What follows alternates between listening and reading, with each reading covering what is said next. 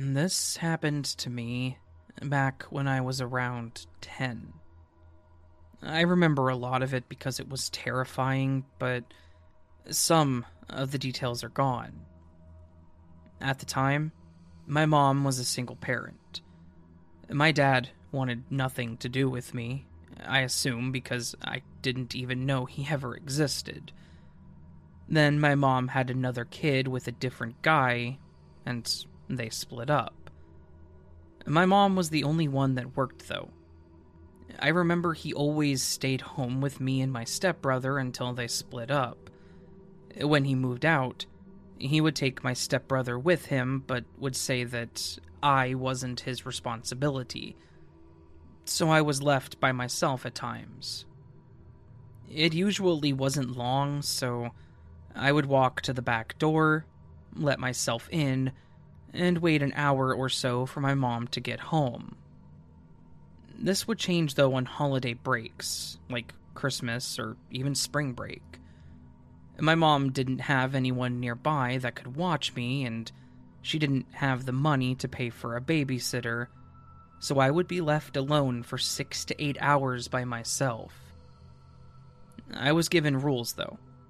I was not to answer the door for anyone because she would have a key and she wouldn't knock. I wasn't allowed to answer the phone except at certain times. She would call at exact times and would answer by saying, It's Mama, before I would talk so that I knew it was her. And since we had thick curtains, they were to stay closed at all times. Other than that, it was the whole no touching the stove or microwave rules, of course. She made sure that I had plenty of accessible food that didn't involve cooking, like pre made sandwiches, Lunchables, juice, just things like that. I didn't really think much of it other than, okay, I get to play, eat, and sleep as much as I want. And that was the end of it. So, this took place when I was home alone on one spring break. My mom prepped my lunch, went over the rules again, and left, locking the door behind her. I had my breakfast while watching cartoons, and that probably took an hour or two because, you know, I was a child, so I was easily amused. After a while, I went back to my room to grab some toys to bring them to the living room to play with while I continued to watch TV. That made up most of my day. Sometimes I would get out my coloring stuff or give my toys a bath. I had these colorful soaps and I always wanted to use them. So I would do that in the bathroom sink. Anyways, one of those days I was playing and I decided that I needed flowers. I think that my dolls were getting married or something like that I don't quite remember. I was going to color flowers, but then I couldn't cut them out because I wasn't allowed to use the scissors while I was alone. So, I decided I would go pick the flowers in our yard. I thought I would go out the back door, pick a few flowers, and then quickly run back in. That way, no one would even ever know. So, off I went to pick some flowers. But then I thought, I needed some dirt to put the flowers in, so I ran back to get a cup to put dirt in. As I was filling the cup, I noticed the neighbor next door was outside watering her flowers. She noticed me too. She waved and smiled at me, and since I wasn't supposed to be outside, I just smiled and quickly ran back inside. I thought it was a pretty smooth move at the time, as no one ever came over or called, and my mom never found out about it either. So, the days continued on as normal from there until a few days later. I was playing in my room when I decided that I needed rocks. Look, kids' imaginations are crazy. I specifically wanted the rocks that we had out front because they were flat and smooth. I was going to make them into some kind of structure again for my dolls. So, as I had done before, I would run out there, make sure no one was around this time, and grab a few rocks and go back in. I opened the door and looked around, and no one was there. So I grabbed my little purse and walked out to start gathering some rocks. While I was leaning over picking out the rocks, I heard the gate open. It was metal, so it had a squeak to it when you moved the handle. I looked up to see a woman that was not my mom coming in. She smiled and started to say something for me, so I immediately ran to the door shouting Mom to make it seem like I wasn't alone, and then I shut the door and locked it. The lady then walked up to the door and knocked, and I just laid still on the couch, waiting for her to leave. After a few more knocks, she did finally leave. I peeked through the curtain to see her get in a car that I didn't even notice in the driveway and drive off. I thought I cut it close on that one, so I told myself that I wouldn't go back outside, no matter what. However, I didn't even have to do that. While eating my lunch the next day, there was a knock on the door. I was scared that it was the same lady coming back, so I sat still waiting for her to eventually leave. After a few more minutes and not hearing any more knocks, I proceeded to peek around the curtains to see if she had left, when I was greeted to her face trying to look in as well. I nearly screamed when I saw her, but I think that I scared her too. It was definitely the same lady, though. She motioned to the door, and being caught at this point, I kind of thought, you know, what choice do I have? I remember feeling like I was just caught doing something that I wasn't supposed to be doing, so the only option I had left was to confess. I opened the door, and she said that she wanted to talk to my mom. She looked like a nice lady, though. I remember she was wearing a dress or a skirt with a vest over it, and she had her hair pulled back like my mom. In fact, she reminded me a lot of my mom, which at least made me feel a little better. I told her my mom was busy, though, and that she couldn't come to the door. That's when she started laying into me. She said, Are you sure she's home? You're not lying to me, are you? I told her no and said that she was just in the shower. She then pushed her way past me into the house and said that she would wait for her to get out. I again told her she couldn't because I wasn't supposed to answer the door while she was in the shower. So she turned to scaring me. She said that she knew I was lying to protect my mom because I wasn't supposed to be alone. This, of course, caused me to be more alert because I was just hearing that I was going to be in trouble. She said she was there to arrest my mom for leaving me home alone, and I started crying. She started asking me more questions about when she would be back, and the crying got louder and uglier until I was begging her to not arrest my mother. She said she wouldn't arrest her if I went with her instead, and then my mom could pick me up when she got off work. I thought, if I could keep my mom from getting in trouble because, let's face it, I had messed up, then I would do it. So I agreed to go with her. She told me I could take my backpack with whatever I wanted in it. So I ran to my room, grabbed my favorite doll and book, and I headed out the front door. I was still very scared and sad, thinking I was going to get in trouble when my mom picked me up. When I got to the car, I began to wonder how my mom was going to know where we were, so I asked her if we should call her before she knew. That was probably her mistake, though. She was opening the back door when I asked this, and she very quickly and dismissively said something like, She's not going to know because you're not coming back. She's a bad mom. So I started crying again, and I was even more scared. I don't remember what all I said, but I do know that I was nearly screaming, bawling, and pleading with her to let me stay and see my mom again. She kept telling me to shut up and to get in the car, and that's when the old lady next door came out. She was waving and smiling and was asking what was going on here as she walked closer. The woman started to become irritated at this point. She said she was taking care of me since there were no adults in the house. The old lady was smooth as can be, though, and responded back with something like, Now, Katie, I told you I would be right back, didn't I?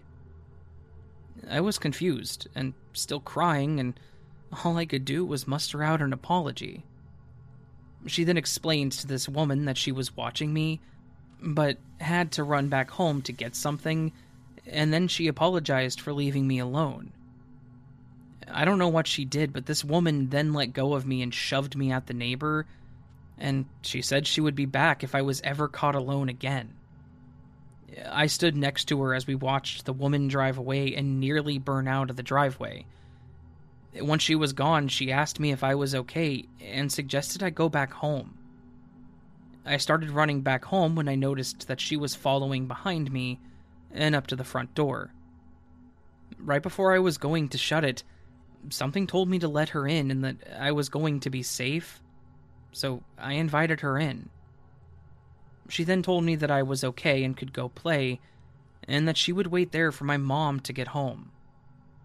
I made my way to my room, and after lying on my bed for a few, I could hear her talking. I looked out of my room and I saw her talking on her home phone, so I went back to my room and I think I actually fell asleep. Obviously, something like that can wear a kid out.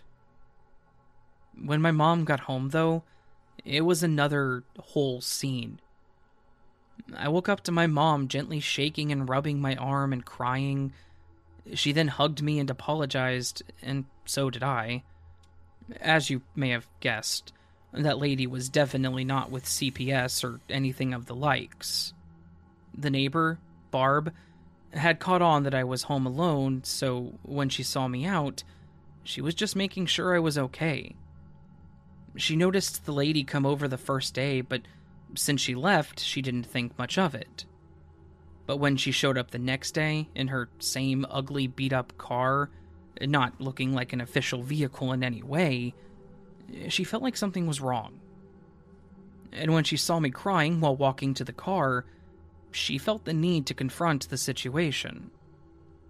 When we got back inside, she found the paper with my mom's number on it and called her to let her know what had happened, and my mom came home shortly after that.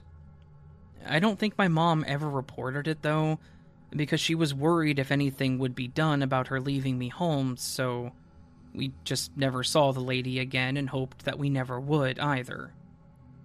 However, Barb did start watching me after that. She came over to our place so I could still play with my stuff, and everything went fine from there on. Barb has been a part of our family ever since, actually. She said I reminded her of her own granddaughter that she rarely got to see since they lived on the other side of the country now, and she was glad to have the company since she lived alone. I was, and am, still incredibly thankful for her being so watchful over me, even when I never talked to her, because that honestly could have saved my life. Who knows what that woman was planning to do with me that day?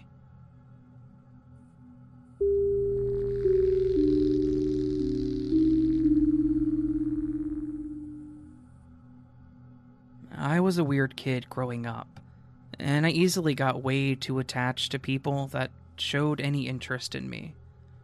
I think part of it was that I was an only child, and with both of my parents working all the time, I clung to anyone that paid attention to me, liked anything that I was interested in, or was even proud of the work that I had done.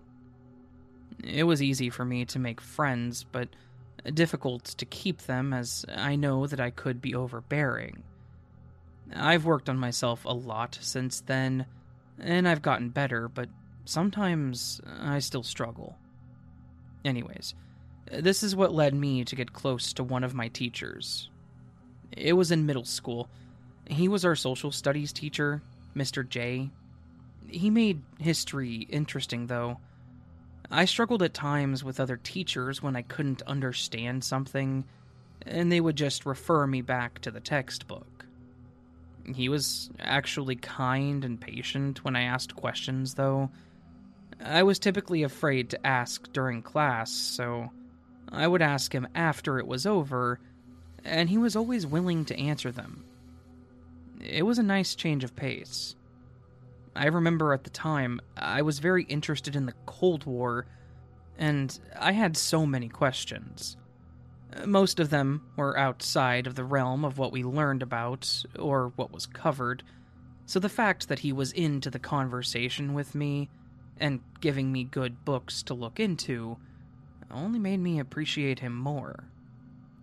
Over time, I found myself spending more time after class and after school in his room and talking.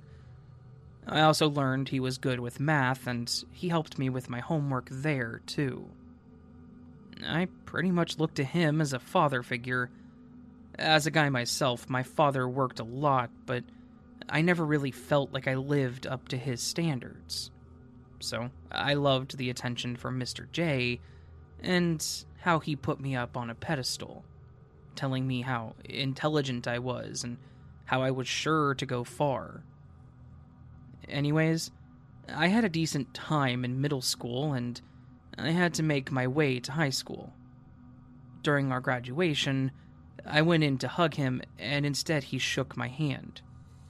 They had a ceremony for completing middle school here. Then, I was off to a bigger and scarier world. High school was fine for the most part, though. I made friends with a few people, but I never really had one of them that was super close to me. For the most part, it was the friends you talked to at school, but never outside of it. I may have run into a few of them at a store or something, but that was about it. There was one girl in my neighborhood that I was close to, but she was homeschooled, so I only ever saw her when I was home, of course. I also had a few teachers I was cool with, but nothing as close as I was with Mr. J. I tried to find someone to cling to like him as I wanted that connection again, but it never really happened. High school was even more confusing for me as I began to realize that I was gay, and the girl from my neighborhood was the only person I was ever comfortable enough with telling, but she made me feel like it was normal and that there was nothing to be ashamed of. I slowly worked on myself during this time to learn who I was and what made me the way that I was so that I could be more outgoing. Of course, you can only do so much on your own without a therapist, and when your parents just think you're weird, they just ship you off to some camp for boys to become stronger, I guess. So, during spring break, Instead of getting to chill at home and be comfortable and happy, they sent me off to some camp thing for boys. It wasn't Boy Scouts, but was more so for those with special needs. Yeah. Anyways, I gathered my things and my dad dropped me off at the rec center with the rest of the people. I started walking on the lines in the parking lot to keep myself entertained eh, when I heard a familiar voice. I looked up to see Mr. J talking to one of the other boys. Eh, my mood completely did a 180, and I ran over to talk to him. This time he hugged me, and it was the best feeling. He hugged me tight, like my grandmother did, but never my parents. It was something that I had missed. He asked excitedly if I was here for the trip, and I confirmed, nodding. He said he was going to be part of the leadership team, so I was going to get to spend four days with him. I then told myself that this was going to be a lot better than I would have ever expected, and I even helped him get everyone in line, the bus packed up, and all ready to go. We got to the location, and I again helped everyone get set up. We talked about some basic survival stuff, like certain plants we could eat and we helped start the fires, things like that. And the first two days went fine. We played some kind of kickball game, and I was on the same team as Mr. J, so He always celebrated with me when I got a goal and just made me feel valued. I loved it. It was the third day that everything changed for me. We would be going home the next morning, so this was a day for us to choose what we wanted to do and just have a day of relaxation. It was later that evening that I decided to walk around and see if I could find anything that I could take home as a memento. I ended up at a small creek or runoff that had a small bridge that you could walk over. I decided to sit there and watch the water, as there were a few ducks in it trying to clean themselves. After a few, I heard someone walking up to me and looked over to see Mr. J approaching. I waved him over and he sat down next to me and asked what I was up to. I told him I was just watching and trying to clear my head, as I was actually upset about having to go back home. He talked to me about how I was feeling lost in high school, in what was only about half an hour, maybe, and he made me feel normal. He made me feel like I was important and that I was going to be able to make it through just fine. I thanked him. I told him that his words really meant a lot to me, and he said that I meant a lot to him. Didn't know how else to react, so I hugged him and got a little choked up as I told him that he was like the father I wished I had. That's when his tone and manners started to change. He said, is that how you really feel about me? But his tone just seemed off. I paused for a minute, and I confirmed what I said. I don't remember his exact response, but he basically said that I meant a lot to him and that he missed seeing me all the time after school. He went on to say that he was glad I was there because he was hoping to see me when I was older. Mind you, I was 16 at this time, then he mentioned how hard it was to wait for me. I leaned up at this point to look at him as I noticed that his hand was on my zipper. I didn't know how to react to this. I never really learned about this kind of thing, or even if this was okay. And this was someone I trusted and cared for, so it was alright. Right? Thankfully, my brain was overloaded, so my instinct kind of kicked in, and I jumped up quickly, running away. I went back to my tent, zipped it up without saying a word to anyone, and just cried. I stayed there for the rest of the night, and when anyone came up to my tent, I told them I just wasn't feeling well. We packed up the next day, and I avoided everyone as much as possible. Thankfully, he seemed to avoid me as well, but yet he was all smiles and laughter. Within an hour, he'd completely destroyed me and was still over there having a great time. I went home and I was quiet for a while, not knowing what to do or if I should tell someone. I mean, who would believe me? Did it really happen? Was I just overreacting to something? My neighborhood friend could tell that something was wrong, though, so she finally got it out of me. She told me that I needed to tell my parents or the school counselor immediately. I was terrified how they would react, but I did finally tell my mom. She was a lot more understanding and sincere than I ever expected, though. He was arrested, and I never saw him again, thankfully, but I wasn't the first kid that he had done this to, sadly. I just hate that it happened to any of us. I already didn't feel normal, and this just screwed me up even more. Thankfully, though, I have a great therapist now, and I've become a lot more stable with my emotions and who I am. Eh, but to Mr. J, I'm glad that we will never meet again.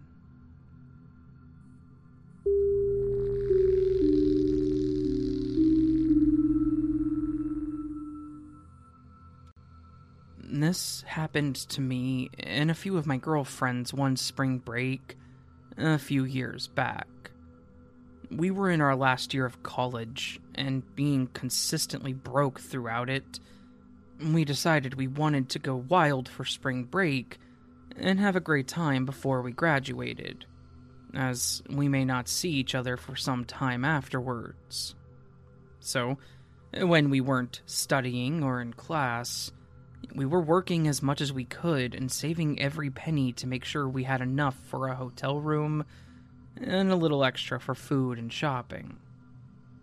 Surprisingly, we made it, and we had a great plan set up for us to have some much needed fun.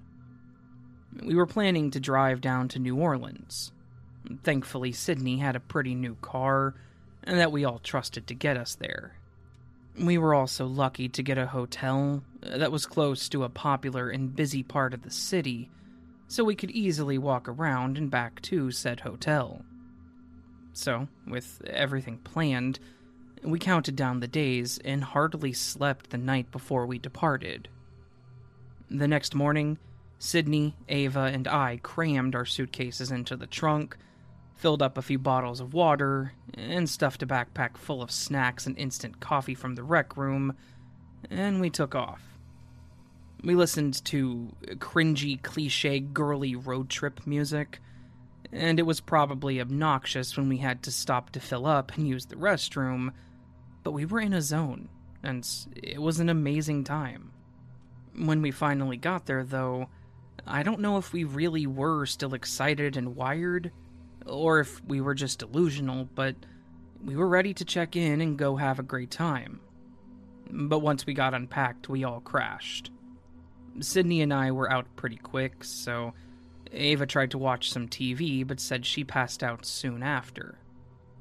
Anyways, we woke up pretty late that night, so we decided to order in and just make a nice night of it. When our food arrived, I went to get it when they called us. We were all in our pajamas, which for me consisted of a tank top and basketball shorts and a sports bra since I was leaving the room. As I got to the lobby, there was a guy leaning over the front counter while the receptionist was on the phone. I was grabbing the pizza when I noticed the guy had looked over at me while I was handing over the cash, and once I made eye contact, he smiled at me. Not gonna lie, I didn't dislike the attention, though. I was the chubby friend. While the other two were more fit and attractive, I often wore baggier or looser clothing to hide my belly, which is also why I was wearing basketball shorts. So, needless to say, I smiled back. He was attractive too. He was wearing jeans, cowboy boots, and some band's t shirt that I don't remember. My favorite part was his long blonde hair. It was a little past his shoulder with the curls that I wished my hair had so definitely my type.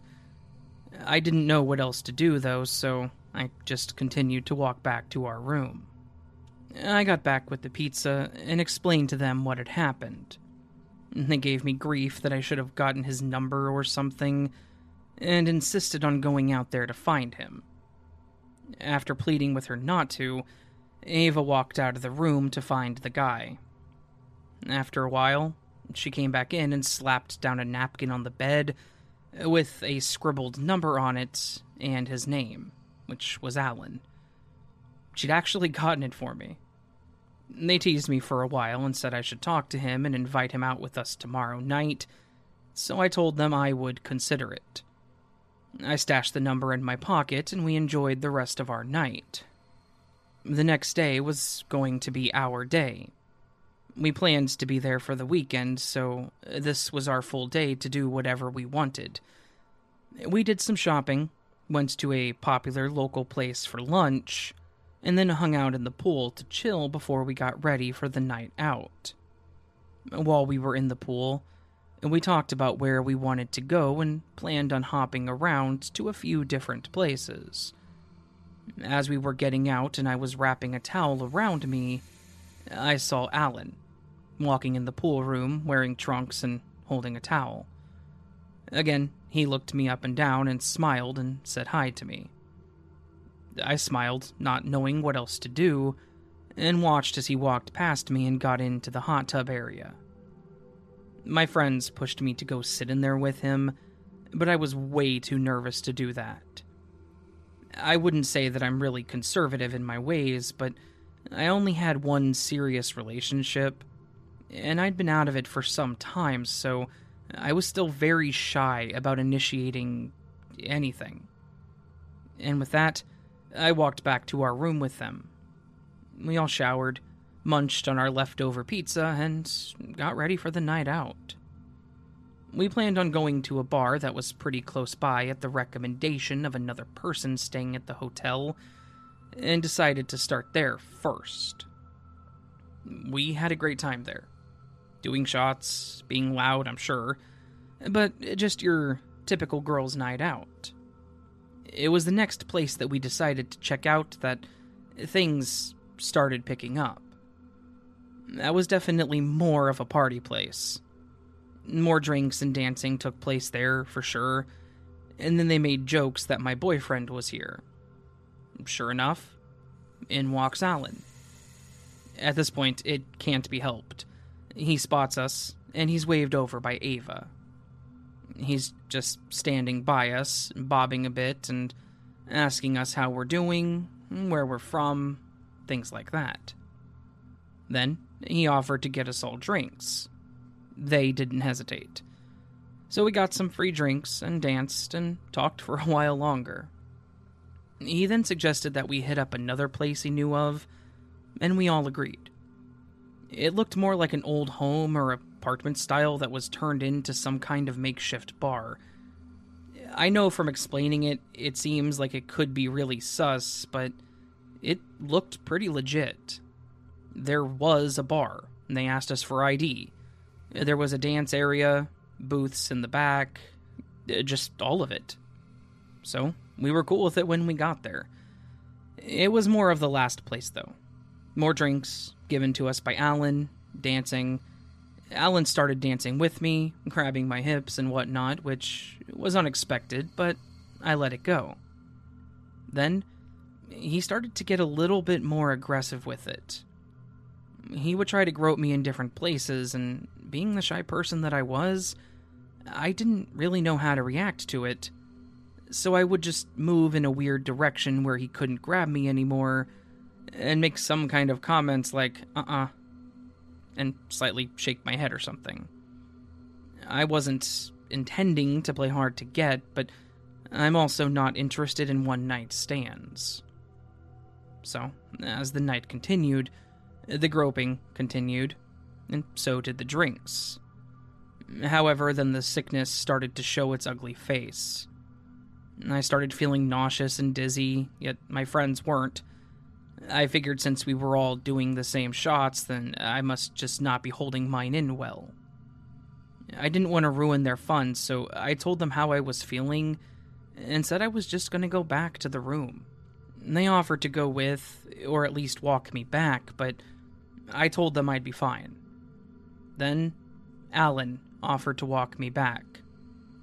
I again told him that he didn't have to, but he insisted. I gave up and agreed to let him walk me back, and I told my friends that I would see them later. We walked back, had some small talk, and he asked me if I was okay. I told him that I probably just didn't eat enough or something and said that I would be fine. I got up to our room and thanked him as I turned around, and then he pushed himself on me and started kissing me. I pushed him away and I told him I wasn't ready for anything like that, as it was way too fast. That's when I saw the unexpected side of him. The anger on his face was obvious, and he made a comment about what the hell was the point of all those drinks then? Don't you think you owe me? At that point, I reached into my pocket, pulled out a 20 that I had, and told him to have a good night, and then shut the door. The rest of that night, though, was a total blur. I remember going to the bathroom, getting sick, and then I crawled into my bed and passed out. I remember having a weird dream that was almost like sleep paralysis. I'd never experienced anything like it before, but I remember seeing a dark figure above me, and I felt like my body was being pulled and moved in different directions, but it wasn't by myself.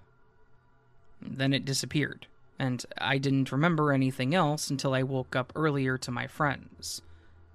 They were desperately trying to wake me up, and I remember going in and out, thinking they were just messing with me, but I could hear the concern in their voice, which finally got me to wake up. But I was still very groggy, and my head was pounding. Then, they started explaining what was going on. After we had left, Alan hadn't come back yet, and it had been over half an hour. That was plenty of time for him to drop me off and come back. They were kind of worried because they knew that I wasn't the type to just let him in, and especially not without telling them. They thought maybe he just didn't return because he wasn't interested in them, but when they tried calling, it seemed to be ignored and then went straight to voicemail the second time. They then became worried and started to leave. Then, as they were leaving, there were a few guys distracting them and trying to get them to stay. They finally got out of there and rushed back to our room, and when they got there, they opened the door and saw a figure standing in our room in the dark. They flipped on the lights and immediately started yelling as they saw Alan standing in the room with his pants off. He quickly ran to the door where Sydney tried to stop him, but he shoved her out of the way, and as she was trying to get up, he got out the door and was gone. Sydney said she tried chasing him down the hall but lost him. However, she was screaming, so it got the person's attention at the front desk. All of this, of course, was told to me afterwards because I had obviously been drugged. That's why I didn't remember any of this, why I felt sick, and even worse, why I felt like I was experiencing sleep paralysis. It was him. He was trying to undress me. He didn't get far, though, when they walked in on him. From there, the receptionist called the police, but he was long gone. They took their report, and then when I finally came to, they questioned me. I had to go to the hospital, though, to make sure I was okay. I just felt bad, and I was sitting there thinking that I ruined our trip, whereas my friends felt awful for ever letting me go alone or getting his number. I think we all explained to each other back and forth plenty that we don't blame each other. Unfortunately, the guy was never caught, and Alan was most likely not even his real name, as they didn't even have anyone checked in there under that name. We still have no idea if it was a fake, or if he was even staying there. I'm a lot safer now, and I don't dare go anywhere by myself, or at least not with strangers. But to Alan, or whoever the hell you were, I hope we do meet again. Because this time, I know that I'll have the upper hand.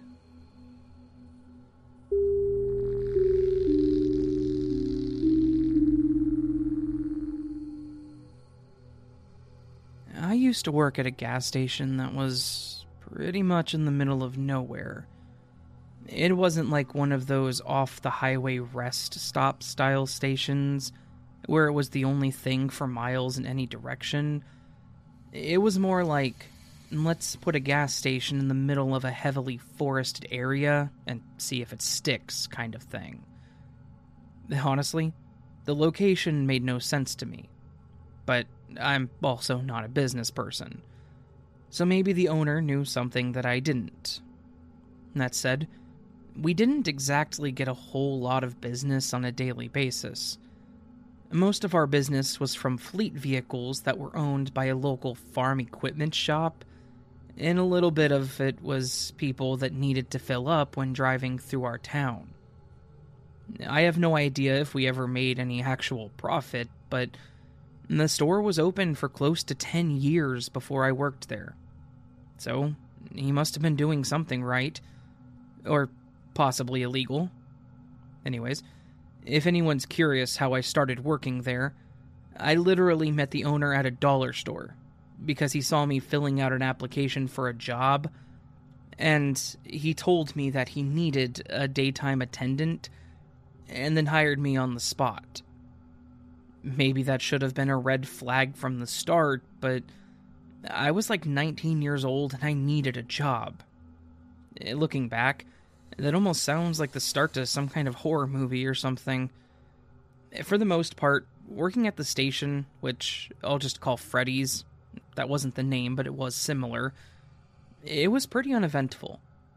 Like I said, we weren't usually busy, and the people that did come in were usually pretty chill and friendly people from in town.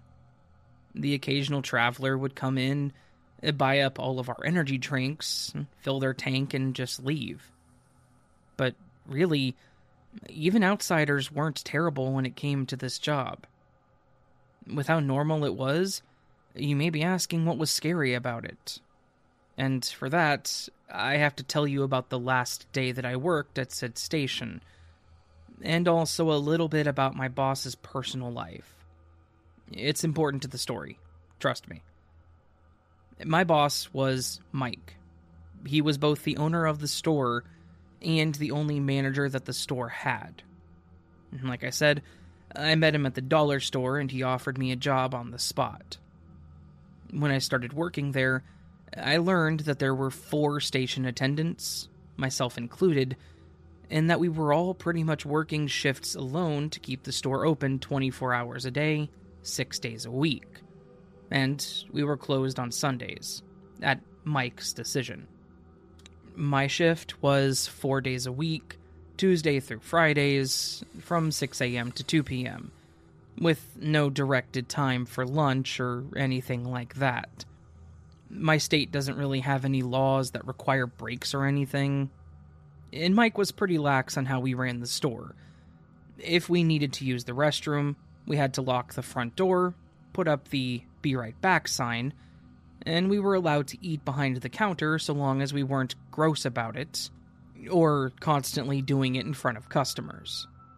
Basically, he was a decent boss, and as long as we did our job, we were good to go. I won't tell you about all of the other attendants, but I will tell you about one that we'll call Stacy.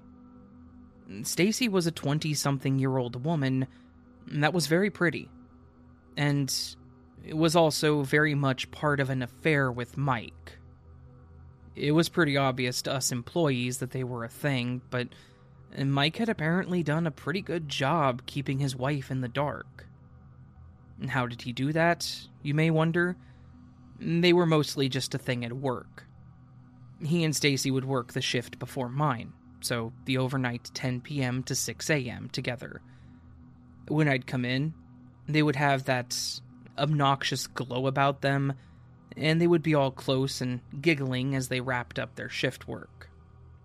Maybe I'm just bitter, but it was kind of sickening.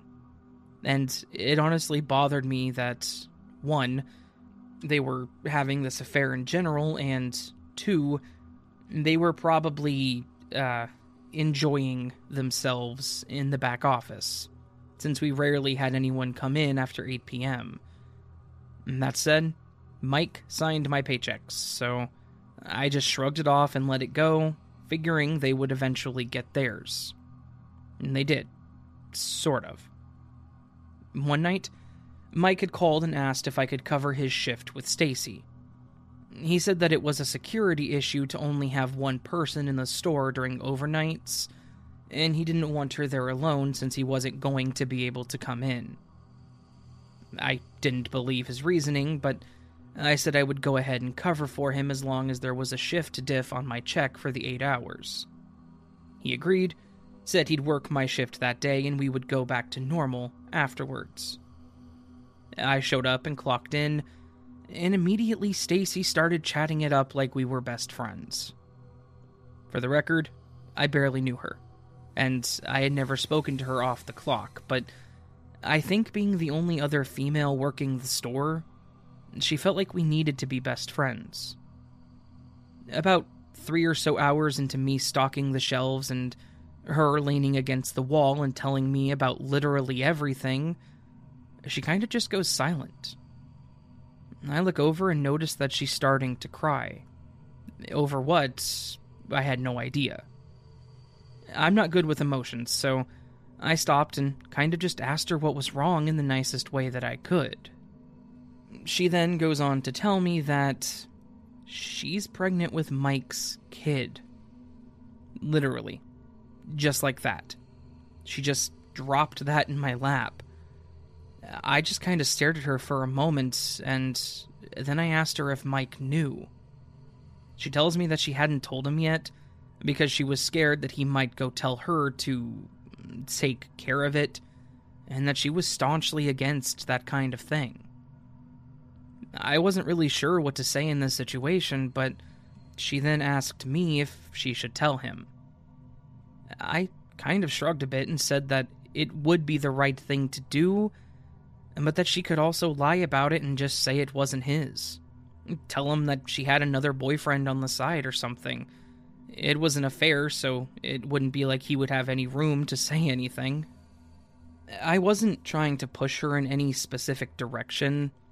I was just trying to help her see that she could go about this a few different ways.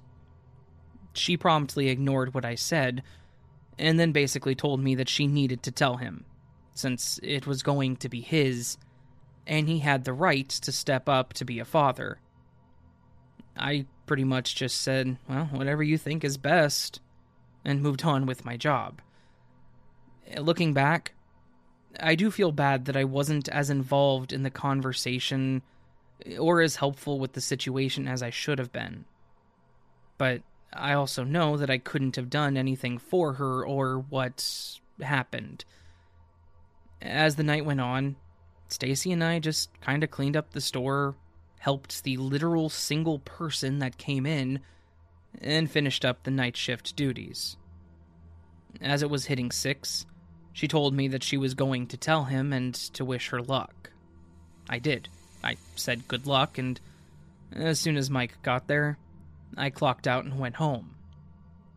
When I got home, I seriously passed out. I was used to early morning work, so the overnight kind of took a lot out of me. I woke up pretty soon after to someone calling my phone. When I looked, it was my mom, which was a rarity. I answered it, and I asked her what was going on, and she was absolutely frantic when she responded. After calming her down, I asked what was wrong, and she told me that she had just driven by my work and saw that the building was on fire. It wasn't just on fire, though.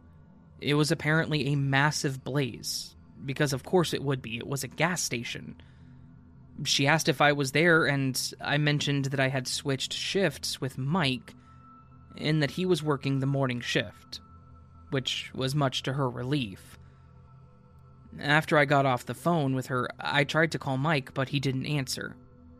I called one of the other workers, and I asked if they had heard from Mike or heard any information about the building burning down. And he told me that he had seen something about the fire on the news. I turned on my TV and I watched to see what they had said. And from the video they showed, it was a massive fire. Basically, the building was mostly gone. The trees near the building were all on fire, and they couldn't do a whole lot to get to it because of the danger of the fuel tanks. But they were doing their best to try to put it out. At first, I was a bit upset that I no longer had a job, uh, but after a few hours of just watching the scene play out on my TV, it actually got worse. When they'd finally put out the fire, mm, they found a body, where one of the bathrooms would have been. A body that would later be identified as Stacy's, which made me sick to my stomach. I'm sure you can all kind of see where this is going, and I was pretty much putting the pieces together at this point as well. It was fairly obvious to me that when Stacy told Mike she was pregnant, he took extreme measures to take care of it, as she had put it. I immediately called the police, and I told them about the conversation that Stacy and I had had the night before, and that she mentioned that Mike would probably be upset. They asked me to come down and fill out a full statement, and I did. This is sadly where the story actually ends. They never found Mike, like at all. After he set fire to the store and murdered his pregnant girlfriend, he took off and was never seen in town by the police or his wife or anyone ever again. This was quite a few years ago at this point, and the case is still very open. But obviously, unless he turns himself in, they're probably never going to find him out there. If he's not in Mexico at this point. I do feel awful that Stacy died because of this, and it's honestly kind of haunting that I was the last person to see her alive, other than the man that likely killed her. I really wish I would have been a bit more sociable with her, and if I had known that this was going to be the last conversation she had, I would have been much more insistent that she didn't tell Mike about her pregnancy.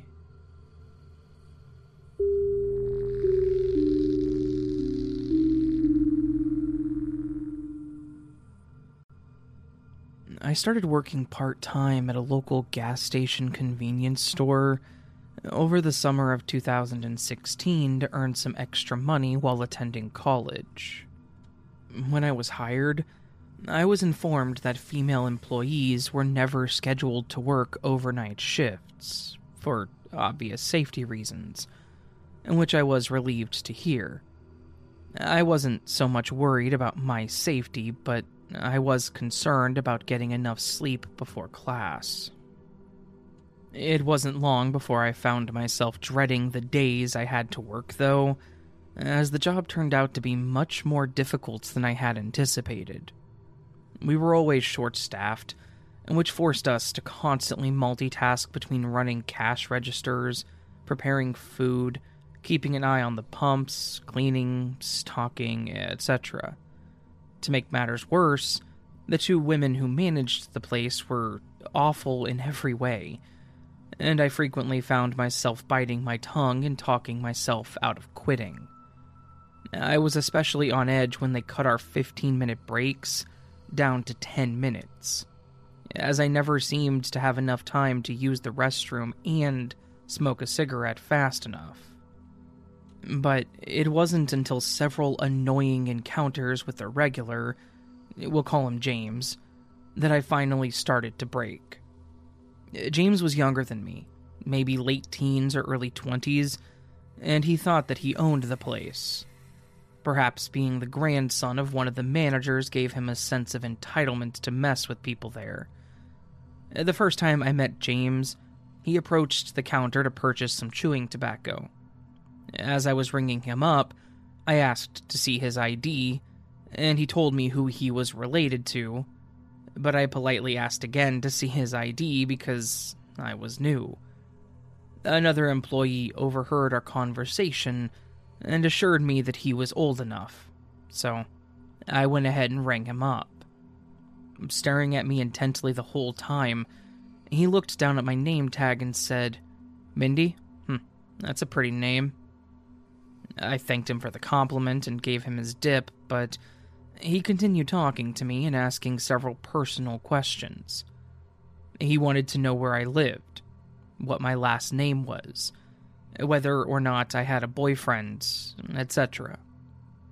Meanwhile, a long line had formed behind him, and, not trying to be rude, I said something like, Sorry, but there's a line behind you and I casually motioned for the next customer to come up. But James didn't leave. He simply stepped to the side and continued talking to me and watching me as I rang each customer up. It was immediately uncomfortable and unsettling for me, but I did my best to pretend like I wasn't bothered. Even when his persistence escalated and another coworker told him to leave me alone. James soon began to make more appearances after that, uh, the second time being with his girlfriend and another male friend by his side. Yes, he had a girlfriend, and I was very confused when he started flirting with me again, this time right in front of her. But oddly enough, she didn't say a word. So I brushed it off and played along, assuming he's just the goof that my coworker said he was. But when he sat in a booth with his sidekicks at the back of the store, I could still feel his eyes burning a hole right through me. Over time, I grew more suspicious of James, as I would witness him do and say countless things to hurt others. I knew that he was annoying, and I learned to brush it all off as an all in good fun type of humor, like everyone else did. But when I caught him making fun of another coworker to her face, all I could feel was anger towards him. I removed her from the situation by taking her place at the register, as I could tell she was very hurt and embarrassed by his comments. And by doing so, it was apparent to James that I didn't approve. He would continue to cruelly harass this poor girl, and even some of the customers that came in. But trying to make him stop was like scolding a child.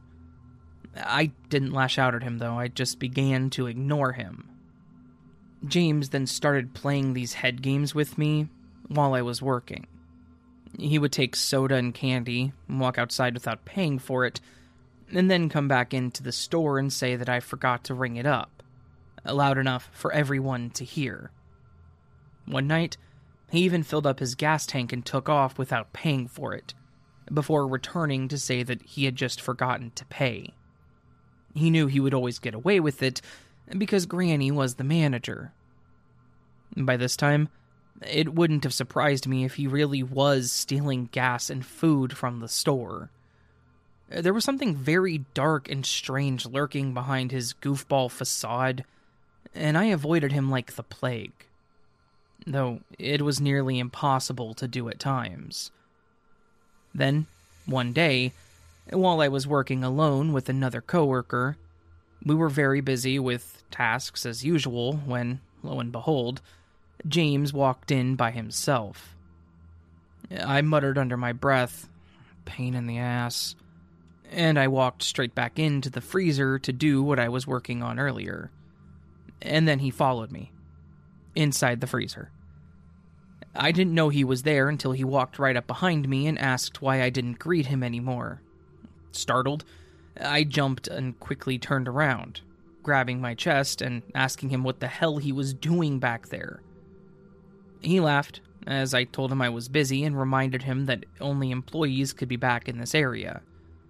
He ignored everything I said, and instead proceeded to ask me personal questions, just like he did the first day that I met him. You never told me where you live, he said. I'm curious about you. I just want to know. Tell me where you live. He was moving closer and closer toward me, literally backing me into the corner of the freezer. Are you afraid of me, Mindy? He asked. I tried to push past him, telling him to move, but he kept stepping in front of me to block my way out. Not until you answer me, he said. I started calling out for my coworker who showed up and gave him hell for being in the freezer. I was finally able to push past James and I made my way to the front counter where I looked at the clock and saw that it was time for me to go home. I gathered my things and punched out as quickly as I could, but James followed me out into the parking lot. I swiftly got into my car, but James had managed to grab the top of my door before I was able to shut it. Come on, just let me see your ID, he persisted. I repeatedly told him no before I found myself practically begging for him to let go of my door so I could go home. Then, he grinned at me and said, Don't make me follow you, Mindy. Chills ran down my spine knowing how bold of a person he was, and considering the fact that he literally just cornered me in the freezer only minutes ago, I highly expected him to follow through. Threatened by visions of what my drive home might soon look like, I became angry. I looked at him dead on before shouting, Let go of my freaking door and stay the hell away from me. I then grabbed the door handle and ripped the door shut as hard as I could He tried yanking on the door handle from outside to open it, but luckily I locked the doors in time. He then continued to knock on my window, asking to see my ID, but I started my car and backed away from him. I turned the wheels and hightailed it out of there while he just stood and watched me speed off. I was never so glad to finally get away from him, but I was paranoid the whole way home, thinking that he could possibly catch up to me on the road, even though I never saw his vehicle behind me. I would end up quitting the job after this, and I didn't care that my hiring manager was pissed about it. I'd had enough of everything, and dealing with James was the last straw. I didn't bother explaining anything to my manager because it was apparent to me that James was probably never held accountable for anything he ever did wrong in his life, and he likely never would be. I never saw him again after that, and I hope that I never do either. Uh, James was a jerk, a clown, a joker, but he was also borderline psychotic.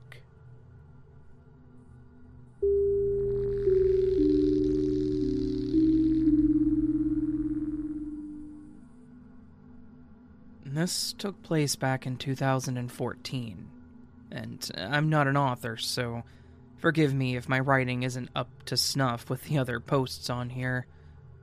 I was 17 years old and I lived in a very small town in Massachusetts. And every night, I would take walks after sundown. I enjoyed it. It was peaceful. Now, I understand that this whole setup is inherently sketchy, and walking around town in the dead of night is just asking for trouble. I was a very antisocial person, so I did it. Every night. I lived on a street about four miles long in total, and there would be a few houses every half mile or so, but for the most part, things were pretty secluded, other than a decently sized cemetery that I would sometimes hang out at. Side note, a woman had committed suicide at the cemetery after being involved in some white collar scandal. I never knew her or her family, and I mean no disrespect to them. There was also another cemetery in town which was pretty famous for alleged supernatural events and that people used to do witchcraft in. It was very popular amongst ghost hunters and people that were into cheap scares. So, our little town was kind of a hotspot for creepy stuff. The street had about five streetlights, and one of them was constantly bugging out and never got fixed. In order to get to the center of town, I would have to walk a few miles, essentially in the pitch black darkness, with nothing but a mag light, my headphones, and my cell phone. Past the cemetery at the end of the street, there was this local donut shop, and then the center. And I would listen to music in the dark with the flashlight being the only decent light for miles until I got into town. I would wear a long black pea coat. At one point, I shaved my head completely bald so that people would think I was creepy and wouldn't bother me if they were driving down the road at that particular hour. The local police were familiar with me, my family, and our kind of messed up background. In 2013, my brothers saved me from my dad after he tried to beat me up. He was beaten unconscious and the police were called. After that, he left, and I haven't seen him since. That's not related to the story in any way. I think the cops realized I was a troubled kid, but not out to do anything malicious. Clean record, no fighting or stealing or anything like that. And they kind of just let me do my thing. I would often go into these weird fantasies where I was some vampire hunter who had to protect the town from the monsters that came out in the dark. I pretended I was some parody comic book hero called the Night Lurker who used a weaponized flashlight to fight evil. It was cringy and stupid, but it was mostly a joke, and I had an extremely overactive imagination. I try not to tell most people about that. what does all this have to do with the Clown Man, though? Absolutely nothing. Anyways, it was Halloween night. I was on one of my evening patrols and had gotten to the center of town. At the town center, there's this 24 hour gas station called Cumberland Farms. If you live in New England, it's most likely where you fill your tank or buy overpriced snacks. As I was walking up to the store, there was this extremely tall, slightly pot bellied guy who was dressed like a clown. But his makeup made him look a bit more like uh, Beetlejuice. He was staring at me with his eyes wide open, and he had a toothy grin. I pretty much figured it was Halloween and it was just some guy trying to mess with me for fun, so I said, Happy Halloween, man, and kind of blew right past him into the store. I bought myself a soda and some candy, and when I walked out the door, he wasn't there anymore.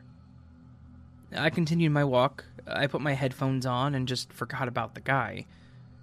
The whole town center is connected on Route 9 Main Street, and when I wanted to get around town, that was the road that I would walk on. So, as I continue on, I let go of every single bit of common sense that I had at the time. It blasted my music to the point where I couldn't hear anything else. Mm, just started running on autopilot because I'd done this so many times. After walking a mile away from the gas station, eh, there were no cars on the road, and I started to feel a bit uneasy. I looked back, and what do you know? This eh, giant clown Beetlejuice looking guy is about five feet behind me. Same expression on his face from before. Eyes wide, toothy grin. I also need to paint a picture of how tall this guy was. He must have been like six seven, and was essentially towering over me. I'm five foot eight. I kind of stop in my tracks, take my headphones off, and I look at him. He just passes right by me and says, Happy Halloween! Some weird ass, goofy clown voice. And then continues walking down the street in front of me. That's the last interaction that I have with him, but I keep my eyes on him as he continues walking. Last I saw him, he went into a subway parking lot and was peeking into the windows of people's cars. I get that the guy was clearly just trying to creep people out because it was Halloween night and it's fun, but the dude waited for me to leave that store out of sight and then proceeded to follow me down the street when I wasn't paying attention just to say happy Halloween and then dip. And I still had the entire length of the street my house was on to walk in the pitch black. Needless to say, I turned my music volume down and was constantly looking behind me the whole way home. It was very creepy.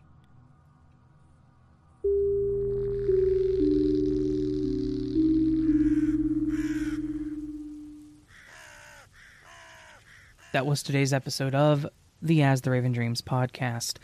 Thank you so very much for listening, and I really hope you enjoyed these scary stories. If you want to support the channel further, please do consider checking out my YouTube channel. Just search as The Raven Dreams on YouTube and subscribing. You can also join the channel or go to my Patreon for early access to all of my content. All of it's appreciated and never expected. But if it happens, thank you. All that said, friends, I will see you on the next episode of the As the Raven Dreams podcast. But of course, until then, sleep well.